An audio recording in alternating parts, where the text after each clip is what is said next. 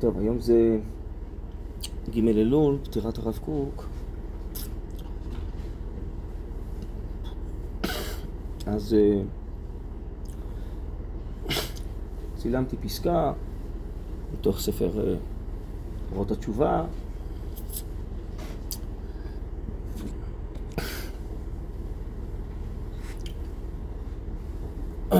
בשביל ללמוד על התשובה, בשביל ללמוד אה, על הרב קוק בעצמו, אבל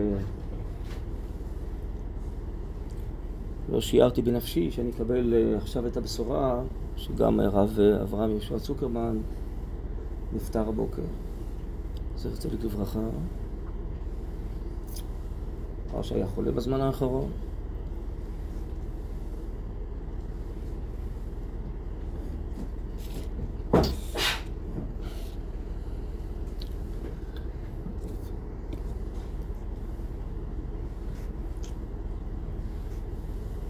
וגם הוא הצטרף ליום הזה ג' אלול כממשיך דרכו של הרב קוק בדורות שלנו. אנחנו כולנו תלמידיו ותלמידי תלמידיו שלמדנו ממנו. אז כך שהאמת היא שקשה לי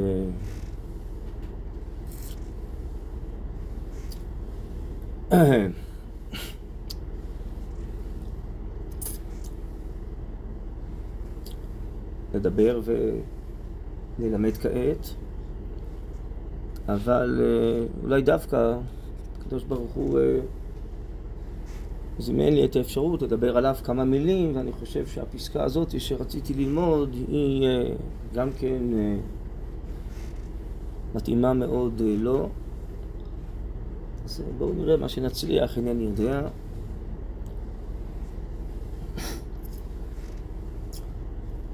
רק אספר מעט דברים, אני מניח שאתם לא כל כך מכירות. הרבנית תמי ברזילי, תיבדל לחיים ארוכים, היא בת שלו, מי שלא יודע.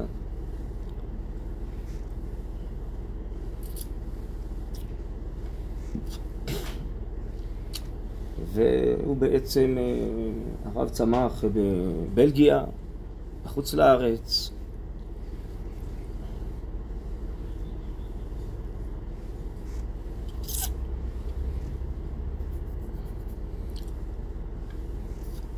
ואני חושב שגם עליו מתאים לומר מה שהגמרא אמרה על רבי זיירא דא ומשתמת מרבי מרב יהודה שאמר כל העולה מבבל עובר בעשה ולכן הוא השתדל לא להתראות איתו כי הוא רצה לעלות לארץ ישראל והרב קוק מסביר בעינייה שנשמתו פעמה בו, היה לו איזו בהירות של דעת שזה מה ש... הוא צריך לעשות ולהגיע להערת הקודש והערת השכינה של ארץ ישראל. יש איזו ודאות פנימית מתוך הנשמה ולכן הוא עלה.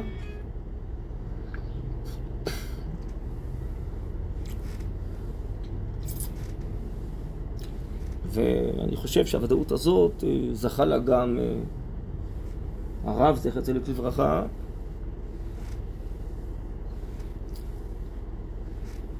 והיה ברור לו שהוא עולה לארץ ישראל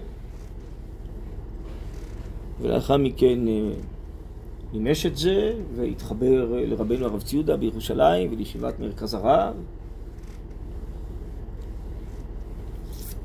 ונעשה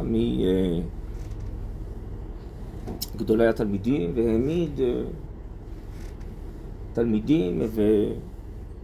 תלמידות ותלמידי תלמידים ותלמידות הרבה.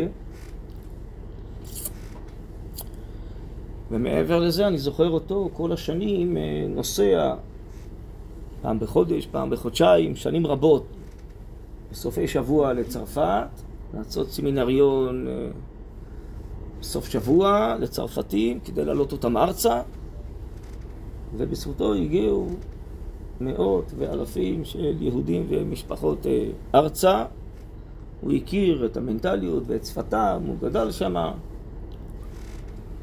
אז אחת מיני רבות פעולותיו היו גם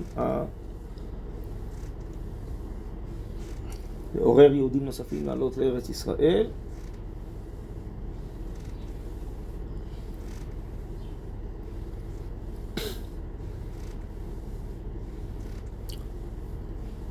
והיה שותף גדול אה, בהרבה דברים ציבוריים שקשורים לארץ ישראל וקשורים אה, לצבא.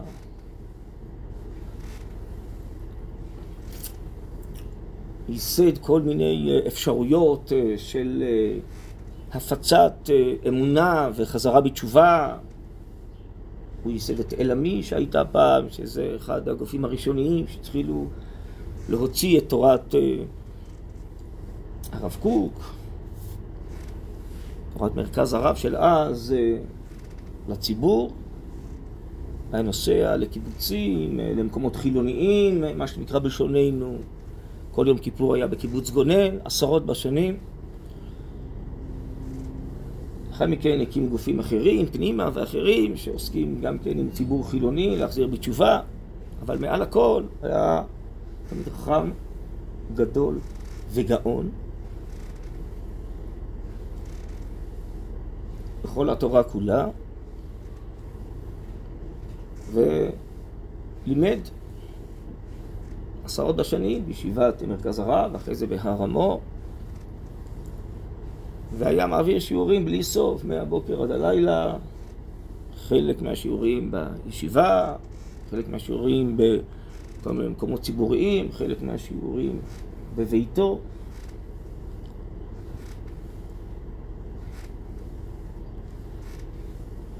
וכל כולו היה בעצם אה, להמשיך את תורת הרב קוק בדורות שלנו ולראות את הסגולה שבעם ישראל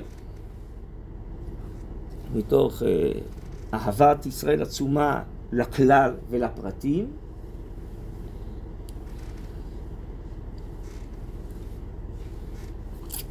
והדריך וחינך איך לגלות את הניצוץ האלוהי שבכל אדם, קרוב או רחוק, כדרכו של הלל, כדרכו של הרב קוק, ולעזור לו להכיר את זה, ולהתחבר לזה, ולהשתנות מתוך זה. וזה הנושא שלו היה כל הזמן, לשנות. לא רק אה, ללמוד דברים, אלא רק דברים שפועלים בנפש פנימה ומשנים אותה. ופועלים בציבור, בחברה, בקהילה, באומה, ומשנים. לא רק ללמוד בשביל הלימוד, שזה גם חשוב. אבל כל הזמן הכל היה מכוון. היה מעורב בהרבה מאוד אה, יישובים ומושבים אה, וקהילות שקמו, הדריך אותם איך להנהיג, איך לבנות הוא בעצם הקים את כל הכולל, ולאחר מכן קמה הישיבה, והגרעין התורני באילת, הוא הראשון שבעצם התחיל את כל זה, היה טס לשם יום בשבוע, ומשך אליו את החבר'ה, וככה התחיל כל המהלך באילת, שאחרי זה המשיך עם כל הגרעינים התורניים. אבל הכל היה מכוון כל הזמן לפנימיות.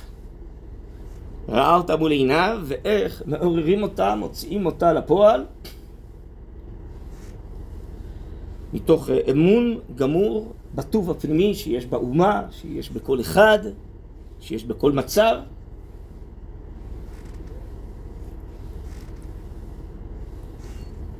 והיה, כמו שהרב קוק מתאר במאמרי הראייה, את הרב שמואל מועל עיוור גדול וגיבור,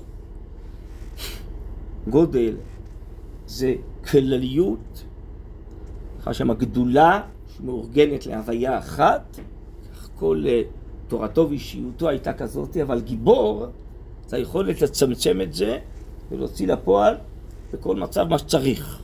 וככה היה גם כן עם גופו, עם נפשו, גדול וגיבור, מנהיג את עצמו בדיוק מה שצריך לעשות, על פי השכל, על פי האמת, ככה הרמב"ם אה, מסביר בשמונה פרקים, שהגבורה היא בעצם הנהגת האדם על פי הדעת, וככה בעצם הנהיג את הדור אז כל מי שבא להתייעץ איתו, כל יום שישי, שנים רבות, היה להתייעצויות, מהבוקר עד כניסת שבת ממש, השאיר לעצמו כמה דקות לפני כניסת שבת בשביל להתרחץ, ושבת הייתה מלאה שיעורים, היה מפעיל את בית הרב הישר, בבוקר שם עושה מניין ומעביר אחרי זה שיעור באורות, הולך ברגל לעטרת כהנים, בכלל היה בשבתות וזה הולך בירושלים ממקום למקום, מצד לצד, בחגים, בשבועות. היה בעל כוח עצום, עצום, כוח פנימי שהופיע גם ככוח גופני אפילו. אפשר היה להתחרות איתו בריקודים עם ספר תורה בשמחת תורה. לא הבנת איך אדם שהוא כבר לא צעיר, יש לו כוחות כאלה אדירים, אבל זה כוחות מהנשמה, זה כוחות מהפנימיות.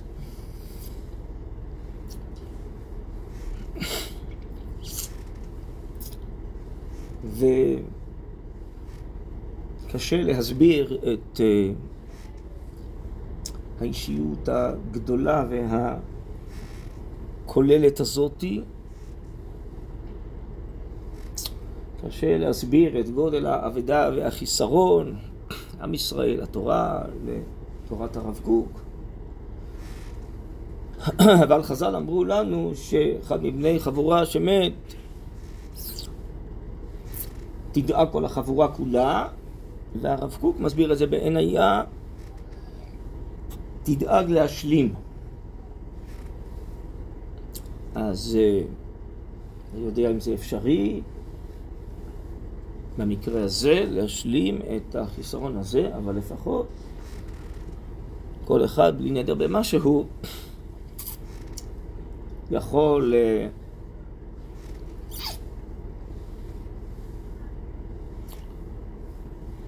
לנסות להשלים, ואולי הרבה ניצוצות קטנים יתחברו לשלבת אחת גדולה. אז אולי באמת אה, נלמד עכשיו את הפסקה הזאת, שהיא הסתכלות על כל המציאות, אני חושב שגם הסתכלות על הדורות שלנו, אולי גם מסייעת לימינו אלה, ואני חושב שהיא מאוד מתאימה גם אה, לרב. אז אה, בואו בבקשה נראה את זה, זה סוף פרק ט"ז בספר אורות התשובה. נקרא קצת וננסה לראות מה אפשר להוסיף. אה, יש דפים לכולם? חילקנו פה.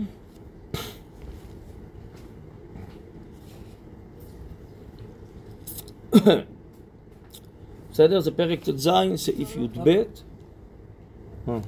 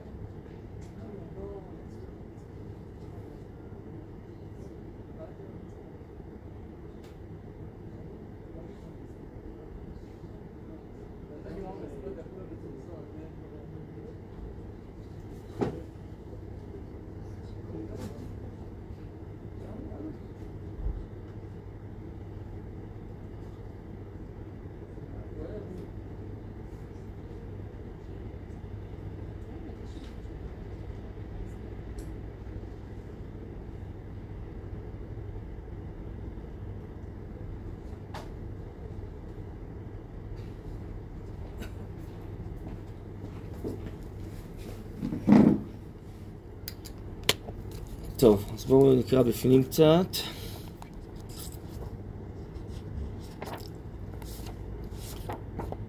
הצדיקים הבהירים.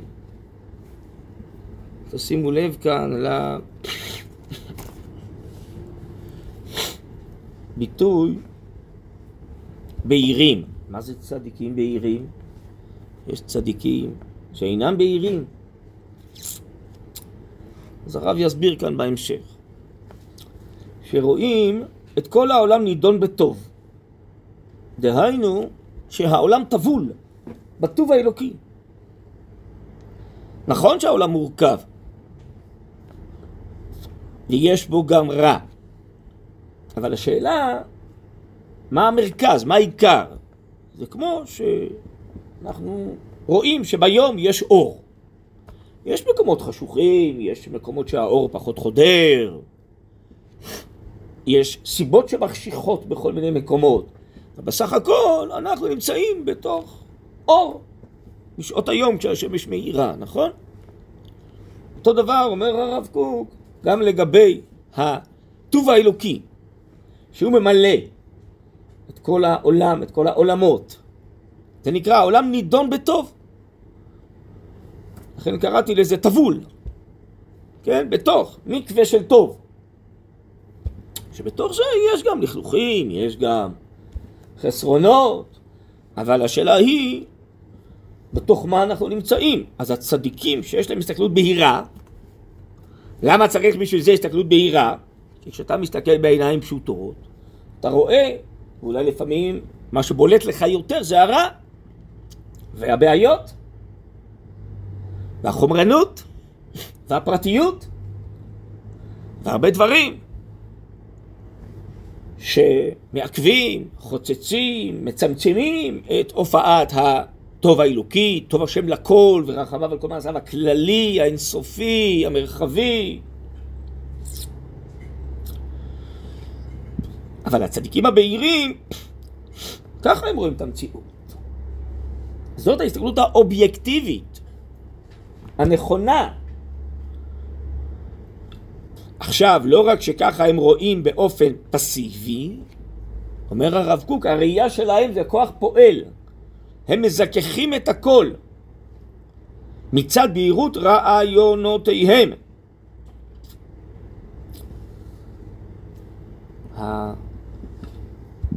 הבהירות הזאת שיש אצלם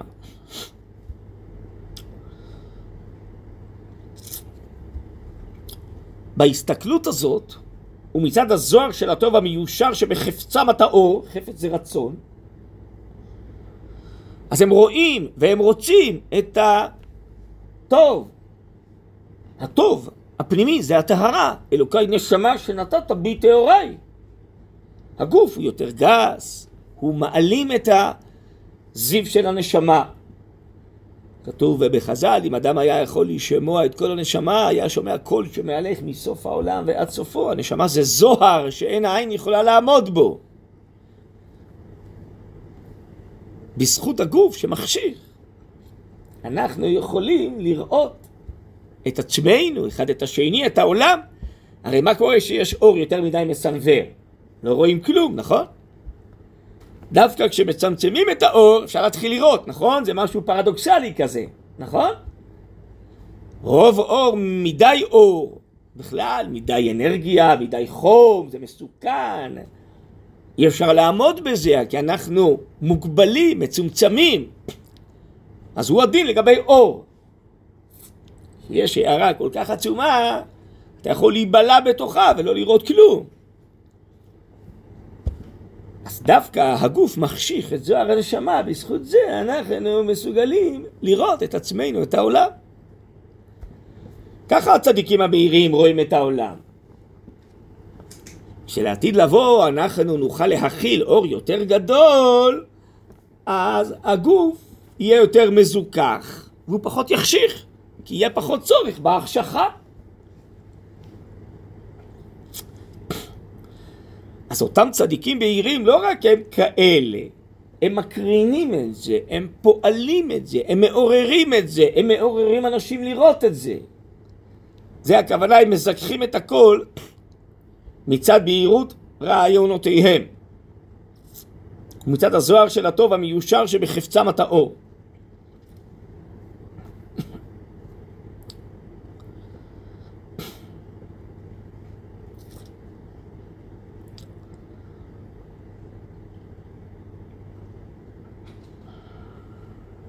הם מסלקים את כל קלקולי העולם ואת כל הרישה מיסודם. זה לא שעכשיו אותם צדיקים בהירים מטפלים באיזה קלקול ומתקנים אותו. בעצם זה שהם מאירים יותר, מעוררים, רואים ופועלים לעורר את האור והטוב יותר בעולם, אז הם מתקנים את העולם משורשו, מיסודו, זה כמו חדר חשוך, שאתה לא מוצא בו דברים ואתה נתקל בכל מיני דברים, אתה יכול לגשש באפלה, אבל מי שמדליק אור, אז הוא פותר את הבעיה משורשה. פשוט עכשיו כל החדר מתמלא אור, מתוך האור עכשיו נוכל להתייחס לכל הפרטים בצורה אחרת. אני חושב שזו פעולה כללית שהצדיקים האלה פועלים על העולם עוד לפני הטיפול הפרטי בכל מיני בעיות ורשעות וקלקולים ורוע, בזה שהם מאירים את העולם בטוב, בטוב אלוהי הכוונה. הם מסלקים את כל קלקולי העולם ואת כל הרישה מיסודם. הם, ותראו את המשפט הבא, ככה הצדיקים הבהירים מסתכלים, הם מעמידים את כל התכונה של הסכלות, סכלות זה טיפשות, ושל הרשע של העולם בתור מסקים. מסקים זה מסכים. מה תפקידם של המסכים? שהם רק מתקנים את הזרחת האור, מכינים לו מקום שיוכל להעיר בעולם, אבל לא מקלקלים ולא מהרסים אותו. כלומר, כמו בדוגמה שהבאתי, שאם יש לך יותר מדי אור, אתה לוקח משקפי שמש, אתה עושה זכוכית כהה, שלא כל קרני האור יחדרו, ואז אתה יכול להתחיל לראות. אז המסך הזה הוא בעד האור או נגד האור? הוא בעד האור. וכדי שהאור יוכל להועיל לעולם, והעולם לא יסתנוור מרוב אור. למרות שהוא עושה חושך, שזה הפך האור. אבל מצד התוצאה, בזכות זה, אנחנו נוכל ליהנות מן האור. אותו דבר, ככה הצדיקים הבהירים מסתכלים על הרשעים ועל הרשעה ועל הקלקולים. זה לא שהרשעים מתכוונים לעזור לאור האלוקי להופיע, הם לא אומרים לשם איכות קודשה בריחו שכינתי לפני הדברים הרעים שהם עושים, כן? זה לא כוונת הרב קוק. אבל ככה הקדוש ברוך הוא סידר את העולם, והקדוש ברוך הוא משתמש בהם, שלמרות שכוונתם לרעה, בסוף בינתיים העולם צריך אותם. כי הוא לא מסוגל להכיל את כל האור הזה. אז השם אפשר שתהיה רשעות כדי לצמצם את האור, כדי שהעולם יוכל ליהנות מהאור, אחרת הוא ייבלע מרוב אור. כשהעולם יהיה כלי מוכן לקבל ולהכיל הערה הרבה יותר גדולה ועליונה, אז כבר לא נהיה זקוקים למסכים, לחציצות, לצמצום, ואז הרישה כעשן תכלה. מאליה כבר לא יהיה לה יותר תפקיד. טוב, זו הסתכלות מסוכנת, מה שהרב קוק מסביר פה. איך שהם רואים את העולם. כביכול אתה יכול לחשוב שלכן הרע, הקלקול, הרשות היא טובה, חס וחלילה היא רעה, והאם צריך להילחם בה, לצמצם אותה? ברור. אבל אולי עצם המלחמה וההכרה ברשות היא מעוררת את ההכרה ואת הרצון לטוב, וככל שהרצון יותר יתעורר,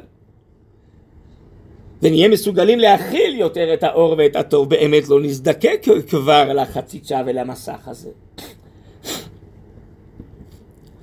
אבל תפקידנו, מסביר הרב קוק במקומות אחרים, להילחם ברשעה ובקלקול. זה ברור. אבל אם בכל זאת, אחרי כל המאמצים בינתיים זה קיים, כנראה שבינתיים יש איזו סיבה שאנחנו עוד לא מסוגלים להכיל את כל האור ולכן זה עדיין נמצא. וככה הצדיקים הבהירים רואים את העולם. לכן הם מצד אחד רואים את הרשות והקלקול, הם לא מתעלמים מזה. הם מציאותיים והם רואים מה שיש. והם גם מנסים בכל כוחם בלי נדר להילחם בזה ולהפסיק את זה, כי זה נגד האור האלוקי. אבל מצד שני, גם אם הם לא מצליחים, הם לא מתייאשים. כי הם מבינים שבינתיים כנראה שיש לזה תפקיד. ולא רק זה, אלא ההסתכלות הזאת שלהם היא עצמה מוסיפה הערה במציאות, שאחרים ירימו את עיניהם ויראו את העולם כמותם. ועצם ההסתכלות, אמר הרב קוק, מגבירה את ההערה ואת הטוב בעולם. אז זו פסקה מיוחדת, היא גם בכתבי הרב קוק, לא כל כך מצויה. הרב קוק לא בהרבה מקומות כותב את ההסתכלות הזאת, כי זו הסתכלות עליונה, מיוחדת, כוללת. ובהרבה פעמים הוא מדבר על התפקיד המוסרי שלנו. מה לעשות אם יש רשות, צריך לעצור אותה, להוכיח אותה, להילחם בה. אבל כאן אומר הרב קוק, אני בא להסביר את האמת. איך הצדיקים המאמינים, אמונה זה הכרה גדולה, אומר הרב קוק בהרבה מקומות, זה הכרה עמוקה וכוללת. איך הצדיקים המאמינים, הצדיקים הבהירים, מסתכלים על העולם. אחרי הכל, אחרי כל החשבונות, תמיד העולם הוא עולם אלוהי, גם שמעורב בו רע, וגם שיש בו רשעים. ושום דבר לא קורה במקרה, אלא יש להם תפקיד בינתיים בעולמנו הנוכחי. בסדר? עד כאן? אם לא תשאלו, כי זו פסקה שונה, קשה, מבלבלת.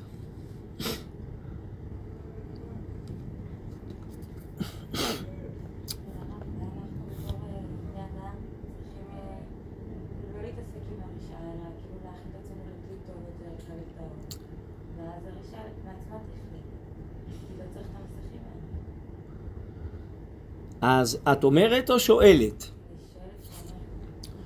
אם את רואה חס וחלילה ילד רץ לכביש ועלול להיפגע, לא תצעקי, לא תרוצי להציל אותו?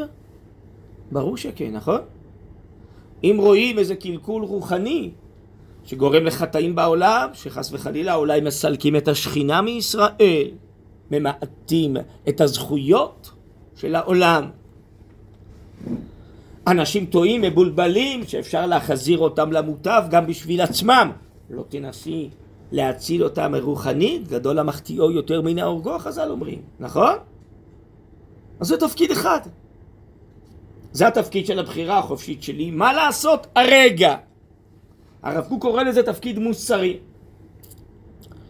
אבל אחרי הכל, יש עולם, ובו אני מנסה להבין משהו במהלכים האלוקיים למה למרות שאני כל כך מתאמץ, עדיין העולם כזה. ומה המגמה, המהלכים הכלליים של העולם? זאת הפסקה הזאת, הרב קוק קורא לזה מבט אמוני. ולהיות יהודי, יהודייה, זה דבר מסובך. צריך להחזיק הרבה חשבונות ביחד. מצד אחד החשבון המוסרי, שמה שאני יכול לעשות ברגע זה, להרבות טוב, לעשות מצווה ולמעט עבירה, זה תפקידי בלי נדר. אבל מצד שני, אני גם חייב ויכול להבין את הפעולות האלוקיות, מה שהקדוש ברוך הוא גילה לנו בתורתו, בנבואתו, ברוח הקודש של החכמים, ברבותינו, גדולי הדורות שלימדו אותנו. אז זה מה שאנחנו עושים עכשיו.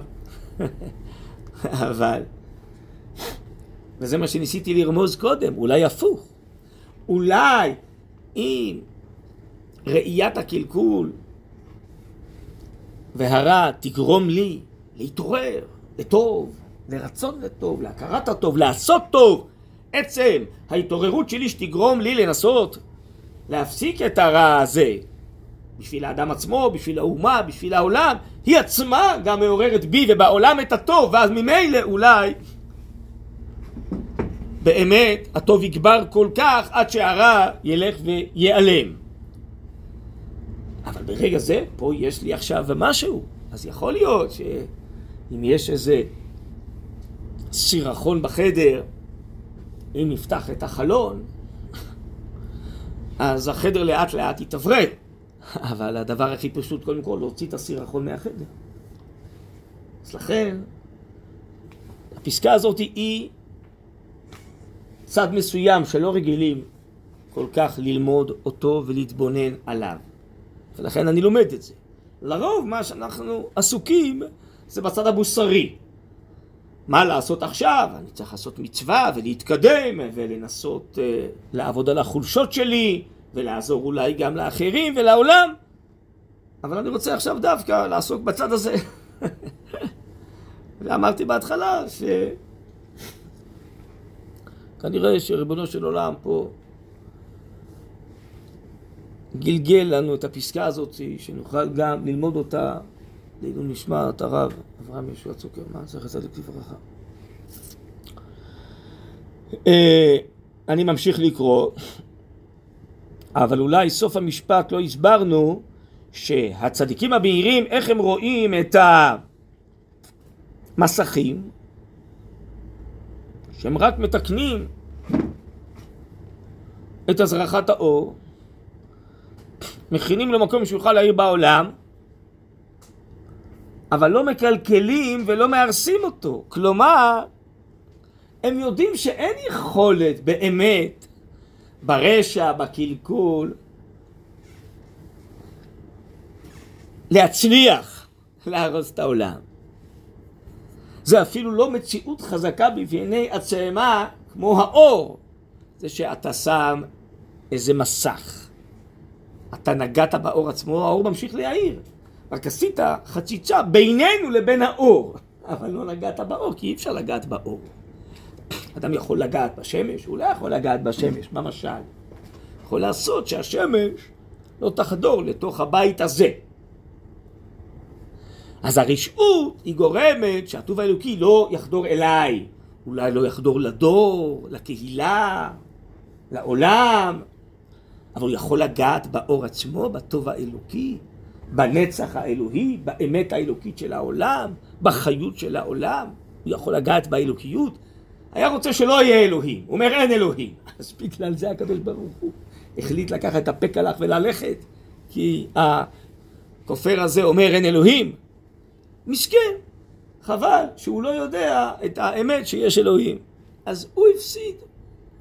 הוא נסגר בפני האלוקות, אבל היא קיימת, סובבת כל עלמין וממלאת כל עלמין, נכון? אז הצדיקים המירים יודעים שכל הקלקולים והטעויות במייזיד, בשויגה,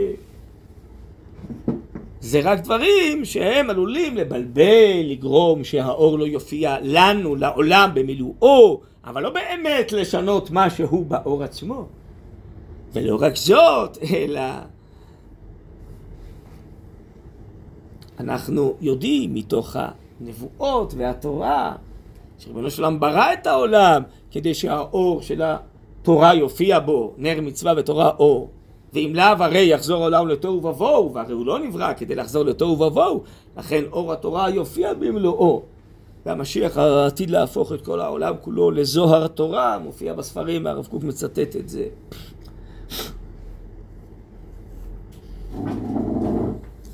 אז לא באמת הם מסוגלים לגעת באור האלוקי הכולל והנצחי.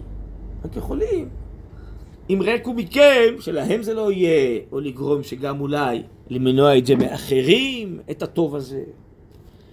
אבל כיוון שהם באמת לא יכולים לגעת בו, וכיוון שהאור עצמו בסוף יופיע, אז אם אלה הצדיקים מצד אחד הם נלחמים ופועלים ועושים, וגם כשלא הכל מצליח להם, הם לא מתייאשים, כי הם יודעים שהאור יותר חזק, והוא עוד יופיע. הלאה. למה צריך מסכים? עכשיו הרב קוק בא לענות על זה. הדבר תלוי במידת האור עצמה, כי אורה קדושה מצומצמת, הלא אינה צריכה סיתומים, כדי לאפשר את ההנאה מזיווה. מה זה מסך? במשל או בנמשל? במשל או בנמשל? במשל נתחיל, כשיש אה, תריסים בחלון, אז השמש לא נכנסת, נכון? בנמשל, כשיש רשעים בעולם שהם אה, מעכבים את הופעת התורה, כמו שחז"ל דרשו על החז, שאחז בתי מדרשות לסוגרם, אז הם גורמים שאור התורה לא יופיע בדור. כן? אז אה, או חטא, או קלקול, או חומנות יתרה, או חולשות, בסדר, אבל בכלליות נקרא לזה רישות, כן?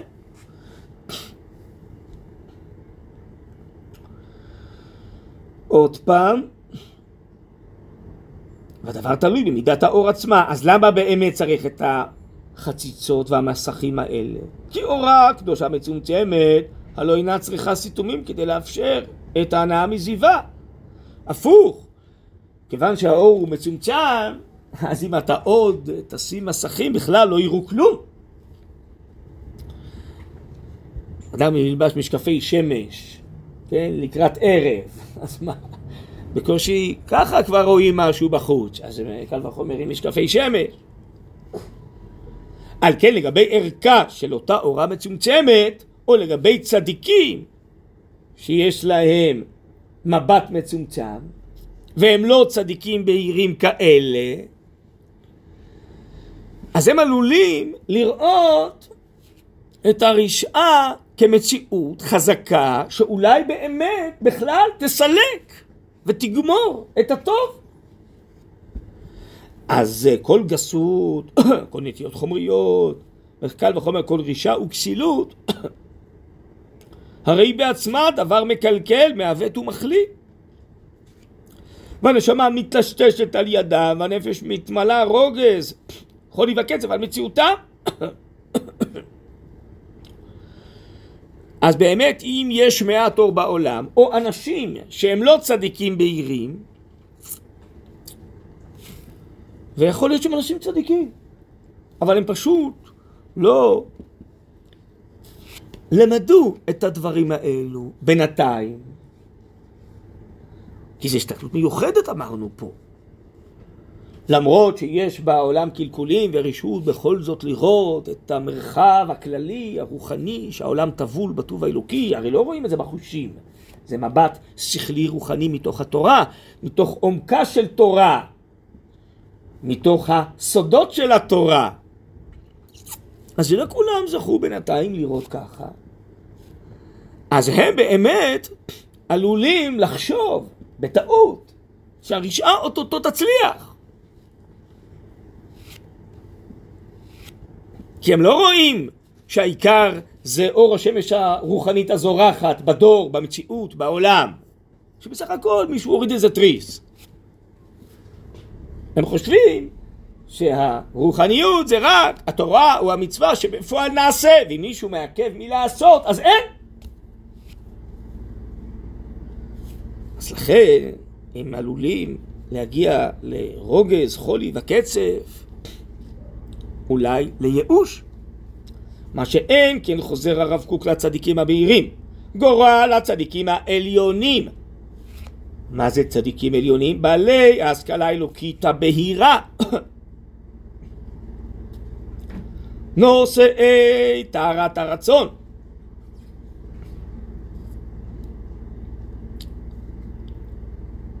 שהאור המביק העליון שוכן בהם, שוכן בהם בהסתכלותם, במבטם, בדעתם, ברצונם. ככה הם רואים וחיים את העולם. הם מכירים שהאור הטהור הוא הרבה יותר גדול מכוח העולם לשאת אותו. מה שניסיתי קודם להדגים גם במשל, שלפעמים הכלים לא מסוגלים להכיל את כל השפע הזה. אם אתה תשפוך נוזל חם מדי לכלים מסוימים, כלי זכוכית או אחרים, הם עלולים להיפקע מרוב חום, נכון? מרוב אנרגיה. לפעמים אה, מטוס עובר את מהירות האור, נכון? אז נהיה בום. שמשות יכולות להישבר. לא יכולות לעמוד בעוצמה של הכל. העולם מצומצם. בינתיים הוא תמיד יכול להכיל את כל השפע האלוקי הזה. אז ככה הם מסתכלים על העולם המצומצם, ולכן הם מבינים שבינתיים יש עוד רוע ורישות. שהם קצת ממעטים את האור כדי שנוכל ליהנות ממנו, אבל לעתיד לא נצטרך את זה יותר. הם מכירים שהאור הטהור הוא הרבה יותר גדול מכוח העולם לשאת אותו. ועם כל זה, אבל מוכרח הוא להיות מאיר בעולם, כי זה הנשמה של העולם, זה המהות, בשביל זה הוא נברא. והכרח הוא מצד טבע העולם שיהיו מסקים רבים להסתיר את האור. מי אלה המסכים? זו תשובה לשאלתך. המסקים הם הם, הרישה ונוסע. ונמצא שכל אלה גם כן מכלל תיקון סדרו, סדרו של עולם הם. זה חלק מהמחשבה האלוקית, לאפשר בינתיים לרוע ולרשות להיות בעולם, חלק מסדר העולם, שבינתיים, אם זה לא יהיה, העולם עלול להיבלע, להיפגע מרוב שפע, מרוב אור. אז הוא זקוק לזה.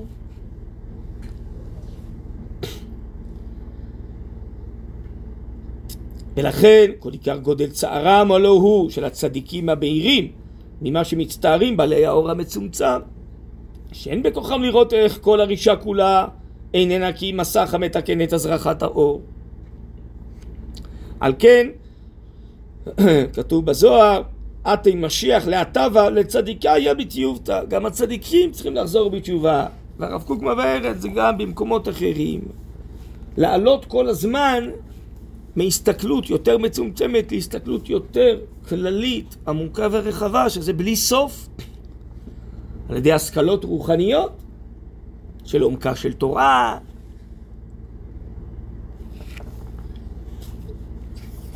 עד כדי הסודות של התורה, עד כדי לעתיד שתופיע הארת רוח הקודש והנבואה, תמיד אפשר להתקלל, כי השפע של התורה האלוקית הוא לאין סוף. והגברת ההכרה והדעת מגבירה את האור הזה בתוך הנפש הפרטית של האדם, בתוך האומה, בתוך העולם. אז לכן, גם לצדיקים יש מה לחזור בתשובה ממעט אור להרבה אור, ממעט טוב להרבה טוב, לא רק מרע לטוב. זה מופיע בספר אורות התשובה כאן בהרבה מקומות. כי לשוב למקור, למרחב, לעוצמה, לכלליות.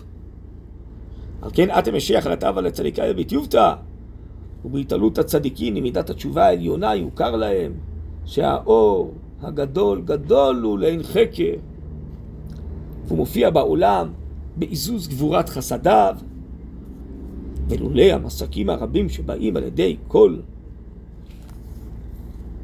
סוגי הרישות החומריות והרוחניות היה העולם מטשטש מרוב זיו ונמצא שהכל חוזר לתיקון העולם, מה שהרב קרא לזה קודם סדר העולם.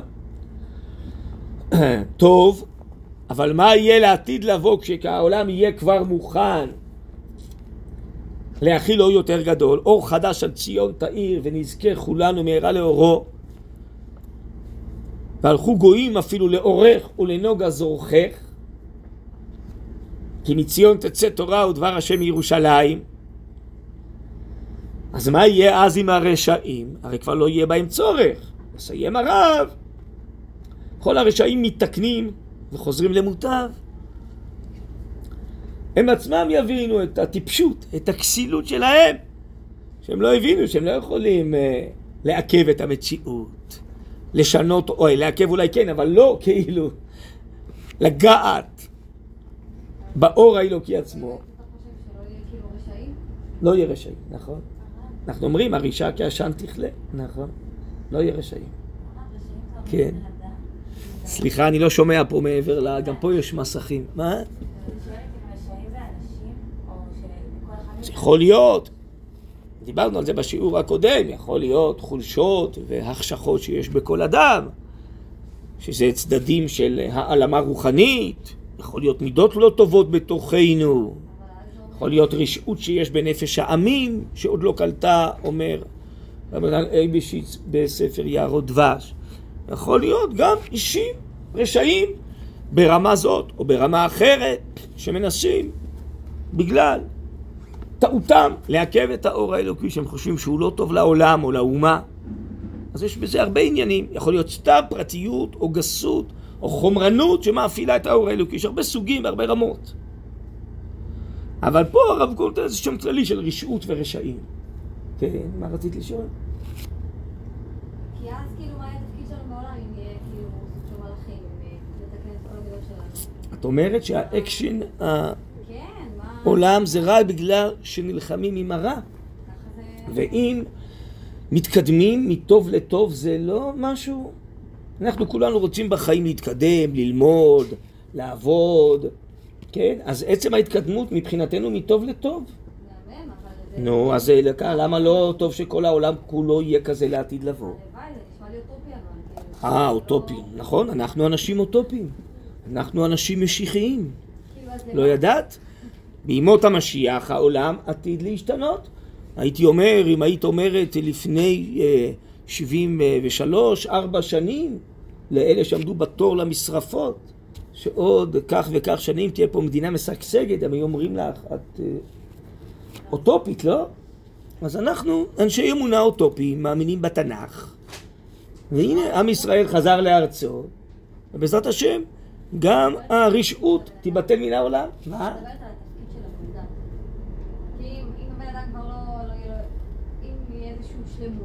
כן. מה... אבל יהיה לו, יהיה לו מדרגות שהוא יכול לעלות מדרגה לדרגה, בתוך הטוב. בתוך הטוב. מה את חושבת עושים בעולם הבא? סטלבט. צדיקים אין להם מנוחה, הולכים מחיל אל חיל. צדיקים יושבים ועטרותיהם בראשיהם ונהנים מסביב השכינה. הרמב"ם מסביר, זה גם כן התעלות של מדרגות והשכלות, בטח. כל החיים אנחנו אמורים לנוע. מטוב לטוב, משלמות לשלמות יותר עליונה, זה לאין סוף. הדבר היחידי זה רק אה, המלחמה עם הרע, משעמם כבר להילחם עם הרע, לא? לא משעמם. בוא, יש כל כך הרבה דברים חשובים, טובים, לבנות, לעשות. מספיק להתקשקש עם הרע ועם החולשות, לא? הייתי אומר שההסתכלות צריכה להיות אולי הפוכה, לא? זה לא חידוש. היצר הרע תמיד אומר אותו דבר, והוא משעמם. אנחנו אוהבים חידושים, לא? כן? אז יש מדרגות חדשות שעוד לא הגענו אליהן, זה חידוש. יצר הרע, כל הזמן מזדנד, אומרת אותו דבר, אז מה, בשביל מה? ככה תסתכלי על זה. ככה יהיה העולם, עתיד לבוא, לא יהיה רשות, יהיה צמאון וכמיהה להתעלות כל הזמן, כן? בעזרת השם. טוב, בואו נסיים, ונמצא שהכל חוזר לתיקון העולם, כל הרשעים מתקנים וחוזרים למוטב, בהיותם מכירים את תפקידם. למפרע יתגלה להם שהיה להם תפקיד בתוך סדר העולם, לצמצם את האור כדי שהעולם יוכל לשאת אותו. אבל שהעולם כבר יוכל לשאת אור יותר גדול, נגמר עליהם התפקיד. אז למפרע, הם אז ידעו את תפקידם, לא שכיום הם יודעים. ועיקר עונשם של הרשעים בא על אשר ציירו את הצדיקים בעולם המצומצם. והצדיקים עומדים במרחבי יה, שזה הצדיקים הבהירים האלה שדיברנו עליהם קודם, באים ומוציאים את הרשעים מכל מצרי שאול. והכל נעשה מלא עוז וחדווה, עוברי בעמק הבכה, מעיין ישיתו, זה פסוק בתהילים, שהרב קוק לומד מזה בהרבה מקומות, על השפע הרוחני שיופיע לעתיד לבוא. עמק הבכה זה הולכים, כן, באיזה מקומות חשוכים, באיזה נקיקים, הם, יתגלה להם המעיין, כן? תמיד מחפשים את המים, מחפשים את המפל, לא? את המעיין של השפע הרוחני האלוקי, גם ברכות יעטה מורה, תופיע הוראה עליונה ותבריך המון ברכה לעולם, ילכו מחיל אל חיל, הנה מה שהזכרתי קודם, מדרגה לדרגה, ייראה לאלוקים בציון. אני חושב שיפים הדברים הללו גם כן. הרב יהושע, הרב אברהם יהושע, צוק ימן זכר צדיק לברכה, שהסתלק מאיתנו, שבעצם בחייו, באישיותו, הקרין כל הזמן את זה, את הפסקה הזאת. לפעמים לימד אותה, הרבה פעמים לא לימד אותה, אבל חי אותה והקרין אותה, לא להתפעל. מצד אחד לטפל ולעשות, להרבות טוב, ואם אפשר לעצור את הרע, אבל בעצם להבין שאנחנו בהארה גדולה של גאולה, של חזרת שכינה לציון, של אור גדול אלוהי שחוזר כאן בגאולה, המשך דרכו של הרב קוק, שככה דיבר וראה כל הזמן את האורות האלוקיים, כוחות החיים של האומה, של התורה, של הרוחניות, של האמונה, של התשובה, של נשמת האומה שהולכים ומתעוררים, ולנסות כל הזמן, מתוך המבט הזה, גם לעורר את המציאות מצד עצם המבט, כפי שראינו כאן בתחילת הפסקה, וגם לפעול למעשה. הרב, צוקרמן היה אדם פעיל, שגם פועל כפי שהזכרתי קודם, אבל הרבה עניינים שלא הזכרתי קודם, מלבד הלימוד עצמו, איפה שאפשר לקדם ולעורר ולהוציא את האור הזה של התקופה, של הדור, של הגאולה לפועל,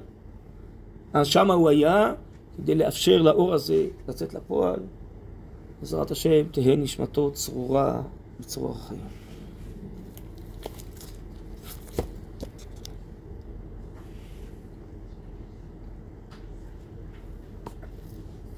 אתה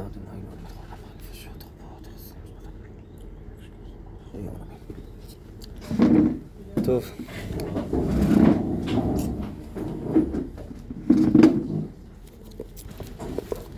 של מי הטלפון?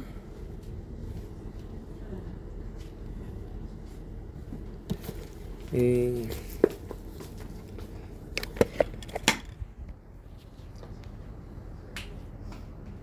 וואי, שני את הסיסמה. אולי כשהיא תבוא תשאלו אותה, אבל גם אולי אה, לשלוח את זה איכשהו לבנות, וגם למעיין חיים, אני אתן לכם את הטלפון שלנו. או משהו. את יכולה לרשום רגע? כן, אני יכולה לרשום רק. 0544 867 184 מקווה שזה מקריא. לשלוח את הלטר. כן, רגע, אני אתן... אה, לא, זה אין לי. אה,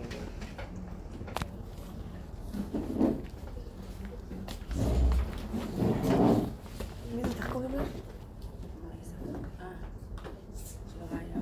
ראיה. שכאן סימה כחולה. אה, אני מתפללת. איך שולחים את זה? באיזה צורה? תודה. שם ב- במייל.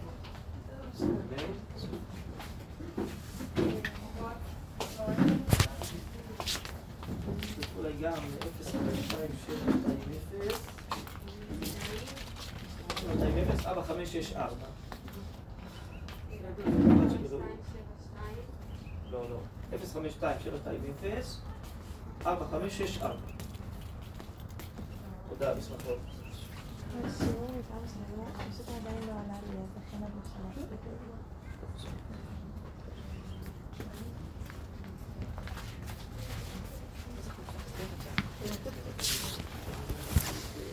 יש לנוגה איזה מספר שעה.